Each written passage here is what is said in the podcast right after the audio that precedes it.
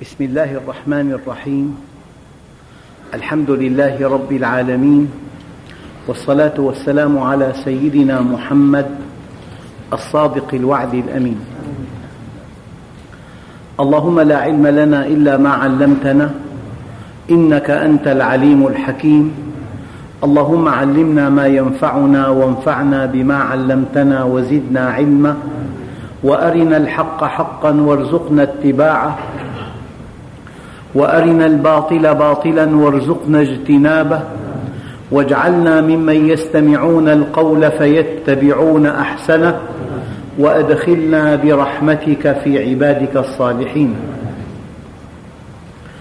أيها الإخوة المؤمنون مع الدرس الرابع والثلاثين من دروس سورة النساء ومع الآية الواحدة والسبعين وهي قوله تعالى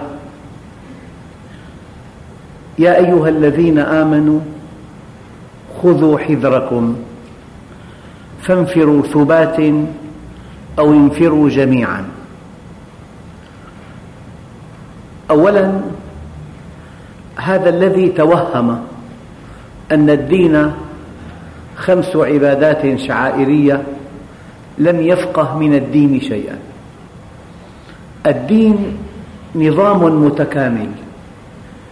يبدأ من علاقتك بجسمك ثم من علاقتك بأقرب الناس إليك وينتهي بالعلاقات الدولية. وحينما نفهم الدين أحوالا شخصية أو عبادات شعائرية فنحن أبعد ما نكون عن حقيقة هذا الدين. هذه الآية تحدثنا عن علاقاتنا بالأعداء. ما المشكلة الكبرى التي يعاني منها المسلمون؟ أن أعداءهم ظهروا فجأة بقوة لا تقابل. ما الموقف الذي يريده الله لنا؟ أن نكشف أعداءنا قبل أن يتمكنوا في الأرض. أن نأخذ حذرنا. كأن الله يقول خذوا سلاحكم. تقول للحارس خذ بندقيتك. تقول للمقاتل خذ سيفك. والله عز وجل يقول للمؤمن خذ حذرك. يعني هذا الفهم الساذج. لمن حولنا؟ هذا فهم يتناقض مع حقيقة الإيمان. إلهك ومربيك وخالقك هو الخالق لأنه خلق الإنسان مخيرا. منهم من اختار الدنيا ومنهم من اختار الآخرة. منهم من اختار الحق منهم من اختار الباطل. منهم من آثر شهوته منهم من آثر مبدأه. لأن الله خلق الإنسان مخيرا وبين طريق الخير والشر. إنا هديناه السبيل إما شاكرا وإما كفورا. من شاء فليؤمن ومن شاء فليكفر لأنه خالقنا وهو الخبير بنا. يعلم الله أن سيكون البشر فريقين فريق محق وفريق مبطل فريق خير وفريق شرير فريق منضبط وفريق غير منضبط. إذا معركة الحق والباطل معركة أزلية أبدية. ولو تعايش الناس كما ترون فجأة نجد أن العالم كله يحارب المسلمين بكل ثقله. أين كنا قبل هذا التاريخ؟ لم نأخذ حذرنا. يا أيها الذين آمنوا خذوا حذركم. البطولة أن تكشف الخطر قبل وقوعه أن تتوقع عداوة الكافر قبل أن يظهر لك هذه العداوة. لذلك الله عز وجل في آية محكمة رائعة يقول وأعدوا لهم. الله المخاطب ونحن المخاطبون والطرف الثالث من هم؟ أعداء المسلمين. وأعدوا لهم ما استطعتم. ينبغي أن تستنفذ الاستطاعة من قوة كل أنواع القوى القوة جاءت نكرة. ينبغي أن تعد لأعدائك كل قوة متاحة لك. المال قوة. أن تكون غنيا مكتفيا تستخرج ثرواتك عندك المواد الأولية هي قوة. التنظيم قوة. رفع مستوى الإنسان قوة بين أن ترى كما كبيرا جاهلا. هو عبء عليك ينبغي أن تطعمه وبين أن يكون الإنسان في حساب الأرباح يعني بلد في آسيا. مجموع أرباحه من برمجيات الكمبيوتر 83 مليار. لا بيحتاج لمواد أولية ولا لبترول ولا لشيء ولا لمناجم حديد ولا مناجم نحاس. برمجيات. فالكم البشري إن لم يكن يحمل كفاءات عالية يصبح عبئا يصبح في قائمة الخسائر. أما الكم البشري حينما يكون متنورا وعنده كفاءات عالية يدرج في حساب الأرباح. يعني يجب أن تتوقع الشر قبل أن يقع الشر. أعدوا لهم ما استطعتم المال قوة تنظيم قوة. رفع مستوى الإنسان في كفاءته قوة. المعلومات قوة. استخدام الوسائل الحديثة قوة. من قوة؟ من تفيد استغراق أفراد النوع. يعني كل أنواع القوة ينبغي أن نعدها لأعدائنا. أحيانا كل قوتك في الاتصالات. عندهم قنابل يلغون الاتصالات كليا. كيف تأمر الجيش؟ لا يأتمر أنا أذكر لكم مما تفتقت عنه عقول البشر من أساليب لقهر الناس والمسلمون في غفلة. الآن يبحثون عن قنابل نووية لا تقتل إلا البشر ليتسلموا المدن كما هي ببيوتها وفرش بيوتها وأجهزتها ومبانيها وجسورها. هم يقظون من مئات السنين فحينما سنحت لهم الفرصة ظهروا كالوحوش يريدون الثروات وكل ما يقال خلاف ذلك لا تعبأوا به يريدون أن يتربعوا على منابع النفط بقوتهم. الله عز وجل يقول وأعدوا لهم ما استطعتم من قوة هم أعدوا لنا ولم نعد لهم. لذلك يقول بعض الحكماء ويل لأمة تأكل ما لا تزرع وويل لأمة تلبس ما لا تنسج. وأنا أضيف وويل لأمة تستخدم أجهزة لم تصنعها تصور طائرة نحن بحاجة إلى طائرة. تعمير محركها خمس ملايين دولار تعمير لا ثمنه فكل طائرة فيها أربع محركات. العشرين مليون دولار. كم طن قمح وكم طن قطن هدول. يأخذون موادك الأولية بأبخس الأثمان يبيعونك منجزاتهم الحضارية بأعلى الأثمان إذا نحن فقراء وهم أغنياء. سيدنا عمر حينما كان يجوب بلدة وجد أن كل الفعاليات الاقتصادية بيد غير المسلمين فعنفهم تعنيفا شديدا. فقال لهم كيف بكم إذا أصبحتم عبيدا عندهم؟ كيف بكم إذا أصبحتم عبيدا عندهم؟ إذا سيدنا عمر قبل ألف وأربعمائة عام أدرك أن المنتج قوي وأن المستهلك ضعيف. أنا لا أتكلم في أمور بعيدة عن هذه الآية لكن الله عز وجل يقول يا أيها الذين آمنوا خذوا حذركم. وفي آية ثانية يقول وأعدوا لهم.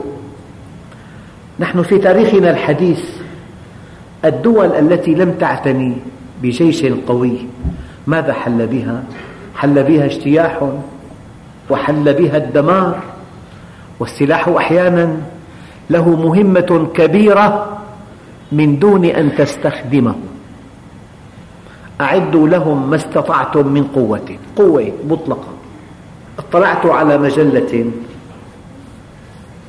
فيها موضوع علمي. كيف تصور الآلات من الفضاء الخارجي؟ الأرض كلها في صورة واحدة مأخوذة من القمر. الصورة المعروفة. على الأرض مربع صغير قطره ميلي. هذا المربع في الصفحة الثانية مكبر. فإذا هو معظم أمريكا. على الصورة الثانية مربع صغير قطر ضلعه ميلي.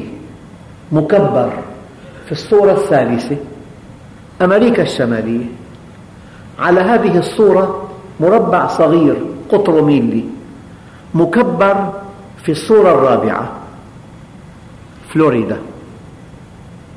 على هذه الصورة مربع صغير مكبر في الصورة الخامسة ساحل من سواحل فلوريدا. في هذه الصورة مربع صغير قطر ميلي مكبر في الصورة السادسة. ميناء من موانئ فلوريدا. عليه مربع صغير مكبر في الصفحة التي بعدها. إذا هو إنسان مستلقي على الأرض يقرأ قصة يمكن أن تقرأ عنوان القصة. وإلى جانبه صحن فيه تفاح وعلى يده ساعة. هي من أين؟ من القمر. أعدوا لهم ما استطعتم من قوة. هم أعدوا لنا هذه الأقمار. يكشفون حركات الأرض دون أن نشعر. أنا أقول أيها الإخوة لأن المعركة الآن معركة بقاء أو فناء. الآن الأمر لا يحتمل أن نقول كلام لا معنى له. هذا قرآن أعدوا لهم ما استطعتم من قوة. أنت ما دورك؟ أنت كطالب حينما تتقن دراستك تعد لهم القوة. وأنت كتاجر حينما تحكم عملك وتأتي بالبضاعة من أرخص المصادر وتبيعها للناس بسعر معتدل تكون قد ساهمت في بناء صرح هذه الأمة الإسلامية. وأنت كصانع حينما تجلب مصنعا نستغني به عن أن نستورد تكون قد وضعت لبنة في صرح هذه الأمة. كل إنسان منا له موقع. أنت كطبيب حينما تتقن عملك تغني المرضى عن أن يذهبوا إلى أطراف الدنيا يدفعوا ملايين.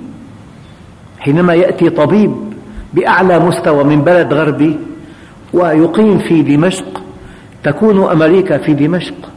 وفرنا على المريض ملايين. فكل واحد منا بشكل أو بآخر من عمله من دراسته من طبه من هندسته من تجارته يمكن أن يعد لما سيكون في المستقبل من عدوان.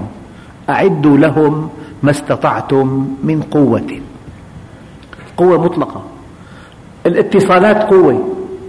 المعلومات قوة الأقمار قوة الطيران قوة. مهما تملك دولة من جيش قوي إن لم يكن لها سلاح طيران يحمي سماءها مكشوفة هي. وتسمعون عن الحروب التي سمعتم أخبارها. السلاح الأول هو سلاح الطيران.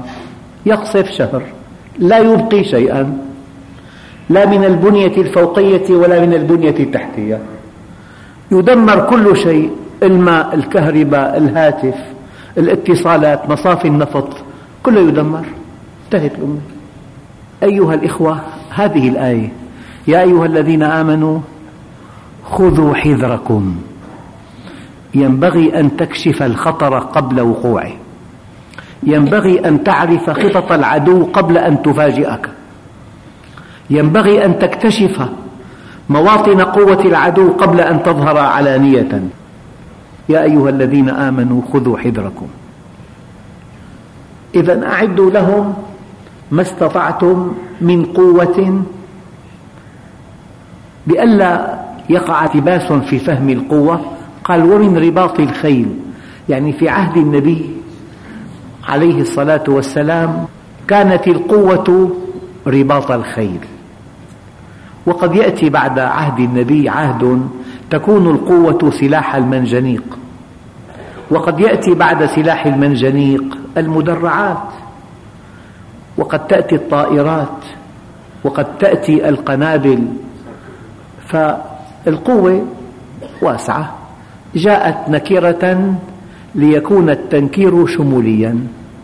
وجاءت من كي تؤكد شمول كل أفراد النوع.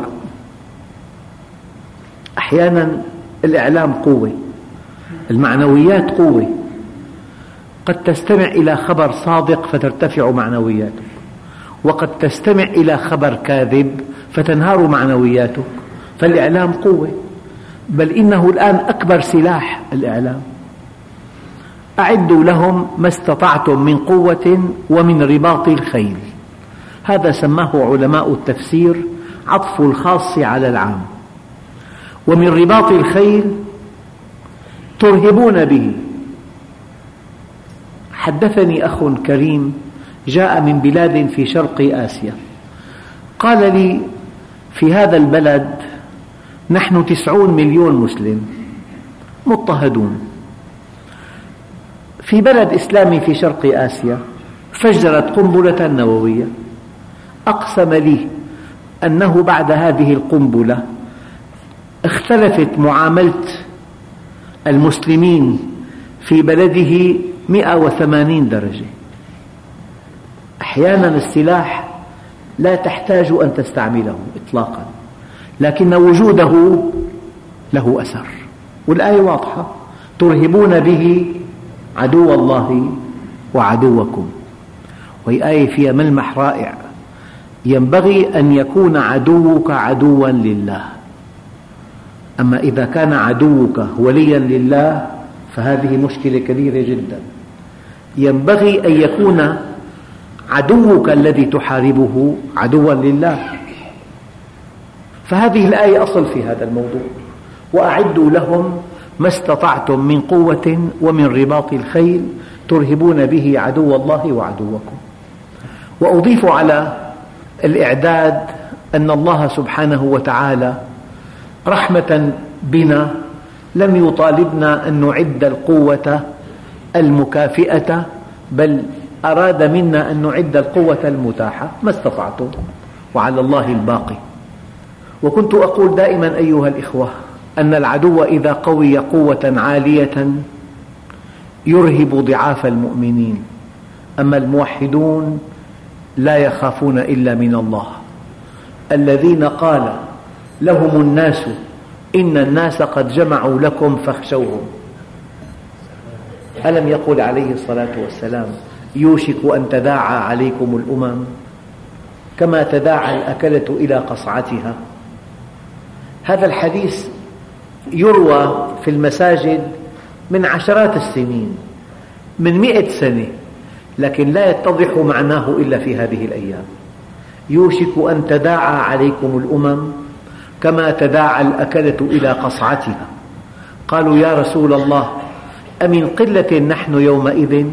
قال لا بل أنتم كثير ولكنكم غثاء كغثاء السيل. ينزع الله مهابتكم من قلوب أعدائكم. يصيبكم الوهن قيل وما الوهن يا رسول الله؟ قال حب الدنيا وكراهية الموت. إذا يا أيها الذين آمنوا خذوا حذركم. ولو درست سيرة النبي عليه الصلاة والسلام كانت قيادته في أعلى مستوى. كان يرسل السرايا ليجس نبض الطرف الآخر ليرهبهم أحيانا. أما إنسان يعيش سبهللة غافل اتكالي يفاجأ أنه خرق وأنه اكتسح وأن ممتلكاته ذهبت وأن قدرته خارت. ثم يقول الله عز وجل فانفروا ثبات أو انفروا جميعا. معنى كلمة ثبات جمع ثبتة يعني طائفة صغيرة. فلو أن مناوشة من جهة محدودة كافرة ينبغي أن يرسل إليها سرية محدودة. أما إذا كان الخطر داهما ينبغي أن ننفر جميعا. يعني كل حالة تعالج بمقتضاها. وكل عدوان يعالج بما يكافئه. فإذا كان العدوان محدودا سيرنا له قوة محدودة تغطي عدوانه. أما إذا كان العدوان شموليا لا بد من أن ننفر جميعا. يا أيها الذين آمنوا خذوا حذركم فانفروا ثبات أو انفروا جميعا. وإن منكم لمن ليبطئن. يعني إلهنا ربنا بعض الناس ضعاف يخاف. الله عز وجل يقول الذين قال لهم الناس إن الناس قد جمعوا لكم فاخشوهم فزادهم إيمانا. وقالوا حسبنا الله ونعم الوكيل. فانقلبوا بنعمة من الله وفضل لم يمسسهم سوء واتبعوا رضوان الله. يعني مر على هذه الأمة محن كالتي تمر بها الآن. اجتياح مغولي اجتياح الفرنجة من الغرب. هكذا سنة الله في خلقه. نحن في دار ابتلاء. إن هذه الدنيا دار التواء لا دار استواء. ومنزل ترح لا منزل فرح. فمن عرفها لم يفرح لرخاء ولم يحزن لشقاء. قد جعلها الله دار بلوى وجعل الآخرة دار عقبة فجعل بلاء الدنيا لعطاء الآخرة سببا وجعل عطاء الآخرة من بلوى الدنيا عوضا. فيأخذ ليعطي ويبتلي ليجزي. يعني قد يقول أحدكم أنا ما علاقتي بهذه الآية؟ أنا أقول لك علاقة وطيدة. هل منا واحد ليس له دور اجتماعي مستحيل طالب مدرس معلم أستاذ جامعة مهندس طبيب تاجر موظف ألا تستطيع أن تتقن عملك؟ ممكن ألا تستطيع أن تخدم المسلمين؟ أن تخفف عنهم؟ أن تيسر لهم أعمالهم؟ أن تكون في خدمتهم؟ أن تبيعهم حاجات جيدة بثمن معتدل؟ كل واحد منا يستطيع أن يعد للأعداء ما يستطيع من قوة مر طفل والله في محاضرة ألقيتها في بعض المحافظات عقب المحاضرة جاءني طفل صدقوا لا يزيد عن سن السادسة قال لي ماذا أفعل يا أستاذ؟ أنا لا أحتمل سماع الأخبار. طفل يعني هم المسلمين ضغط على طفولته. ماذا أفعل؟ قلت له أتقن دراستك. إن أتقنت دراستك وكنت الأول تكون قد أعددت للعدو العدة التي أمرك الله بها. فنحن حينما نتفوق في اختصاصاتنا وفي أعمالنا. أقول لكم هذه الكلمة أيها الإخوة. والله الذي لا إله إلا هو. لا يمكن لهؤلاء الأقوياء أن يحترموا ديننا إذا كنا ضعفاء. والله لا يمكن لهؤلاء الأقوياء أن يحترموا ديننا إن لم نكن متفوقين في أعمالنا. أن تكون قويا وأن تكون متفوقا. أنا مضطر أن أقول لكم تجربة. ذهبت إلى بلد إسلامي في شرق آسيا. علمت أن هذا البلد لا يزيد عن ثلاث وعشرين مليون وأنهم كانوا في الغابات قبل خمسة وعشرين عاما وأنهم يصدرون للعالم ما يفوق صادرات العالم العربي مجتمعا بما فيه النفط.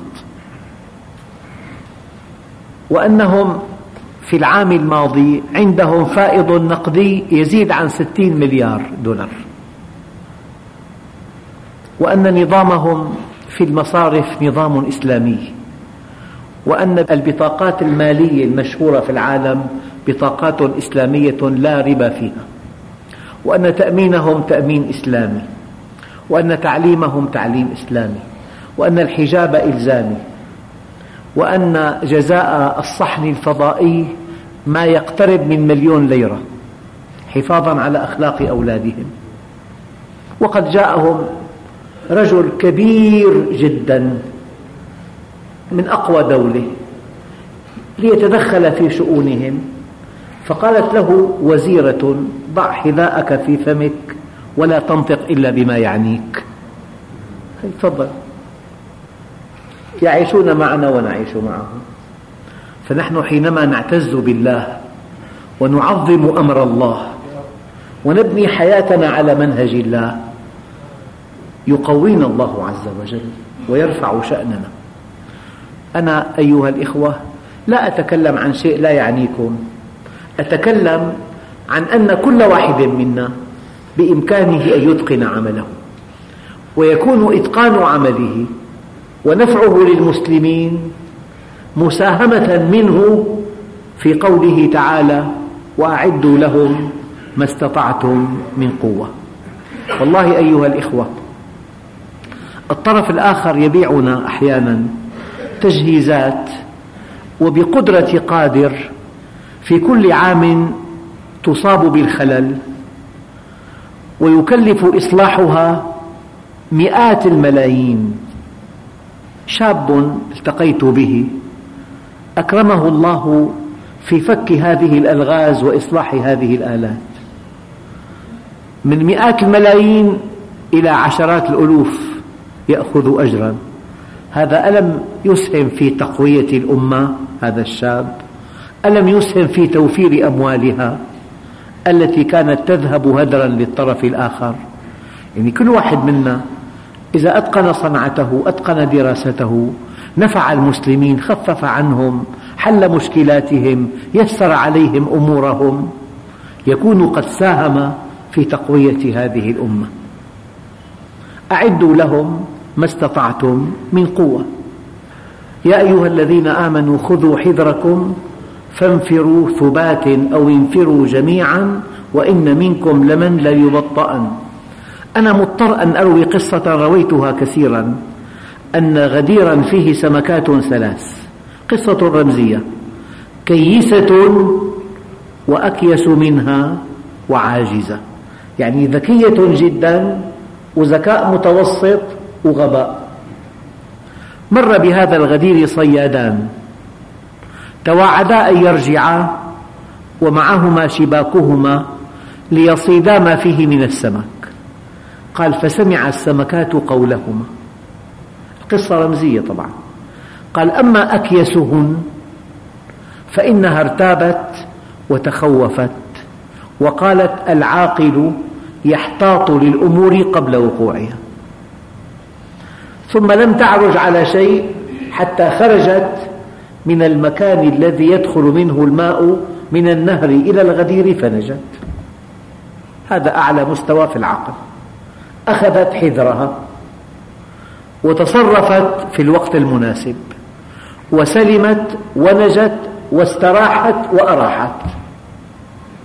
قال وأما الكيسة الأقل ذكاء بقيت في مكانها متوانية حتى عاد الصيادان الأولى توقعت الخطر الثانية واجهت الخطر.